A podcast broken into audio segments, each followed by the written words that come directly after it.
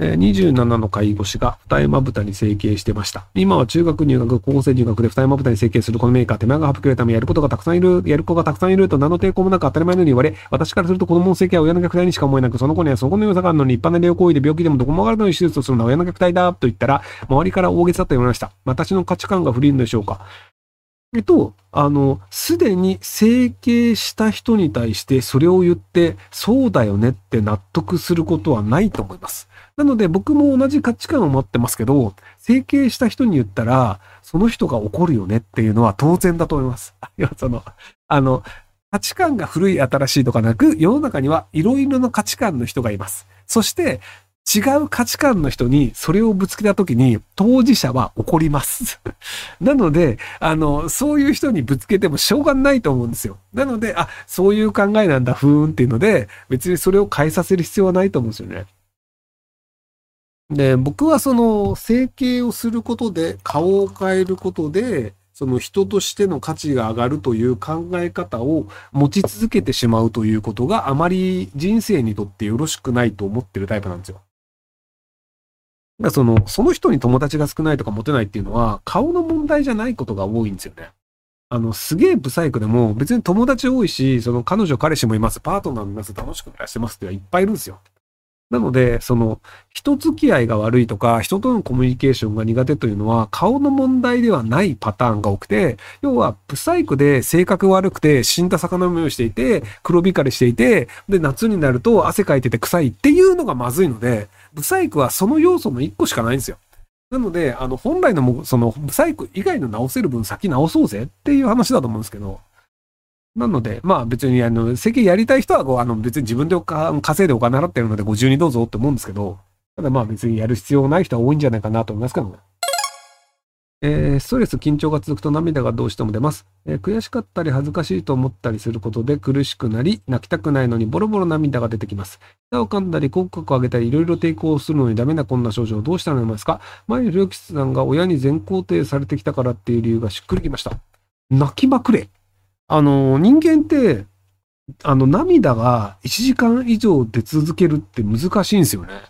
なので、あの、もう泣きまくっちゃってください。で、その涙が出そうになったら、もっと悲しいことを思い出してください。飼ってる猫が死ぬとか、大事な友達が死ぬとか、嫌なイメージをどんどん思い出して、ガンガン泣き続けてください。でそうすると、あの、これ以上泣けないってなると、あの、突然スッキリするんですよ。で、あの、人間の泣くという能力は、結構、あの、重要な能力で、ものすごく悲しいことがあって受け入れなければならないけど、心情的に受け入れるのが難しいというのを、泣くという機能によって、時間をた、その使って、で、結果として感情を落ち着かせるという、そういう機能の一つなんですよ。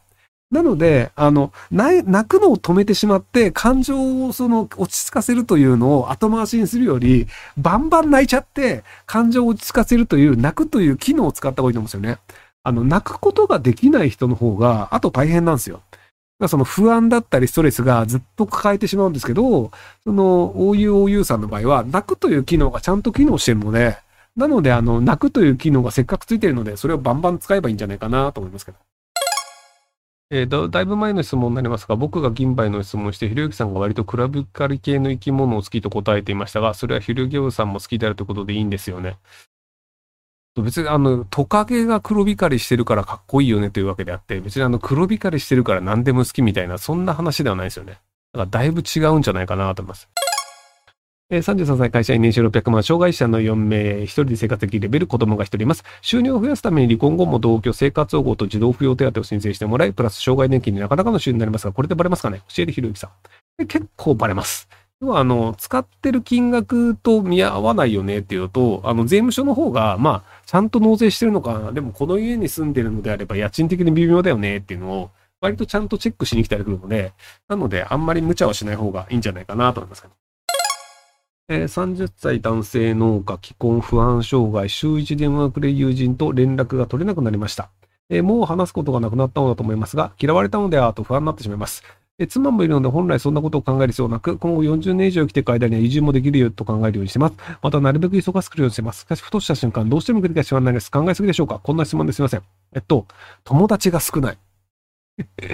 要するに、あの、週一電話をくれる友達が気になるっていう時点で、あの、友達少ないんですよ。例えば友達多いと、あの、週一で友達をくれるぐらいの友達とか、月一で連絡をしてくる友達とか、半年に一回連絡をしてくる友達とか、いろんな友達がいて、で、別に連絡がなかったとしても気にならないんですよ。僕、あの、自分から友達に連絡するほとんどないんですけど、とはいえなんか連絡あったらはいはいとか、なんか用事があったら連絡をするとかで、別に連絡がなくても全く気にならないんですよ。なので、あの、友達が少ないがゆえに、その週一の友達がいなくなったら友人関係というものが、なくなってしまうので、なんかコミュニケーションをする相手がいなくなるのはまずいんじゃないか。でも妻がいるから大丈夫なのかみたいな不安になってると思うんですけども。なので、あの、ネット上で適当にあの友達をいっぱい作ればいいんじゃないかなと思います。あの、暇な YouTuber とかに、あの、毎日のようにずっとコメント、そのなんか配信とかでコメントし続けると、なんか名前覚えてくれて、あ、七種なしさんこんにちはとか、いつもありがとうございますみたいなこと言って、あの、名前覚えてコミュニケーションしてくれるってなるので、なんでそういう感じであの、ネットでも友達作れるので、適当にネットで友達作ってください。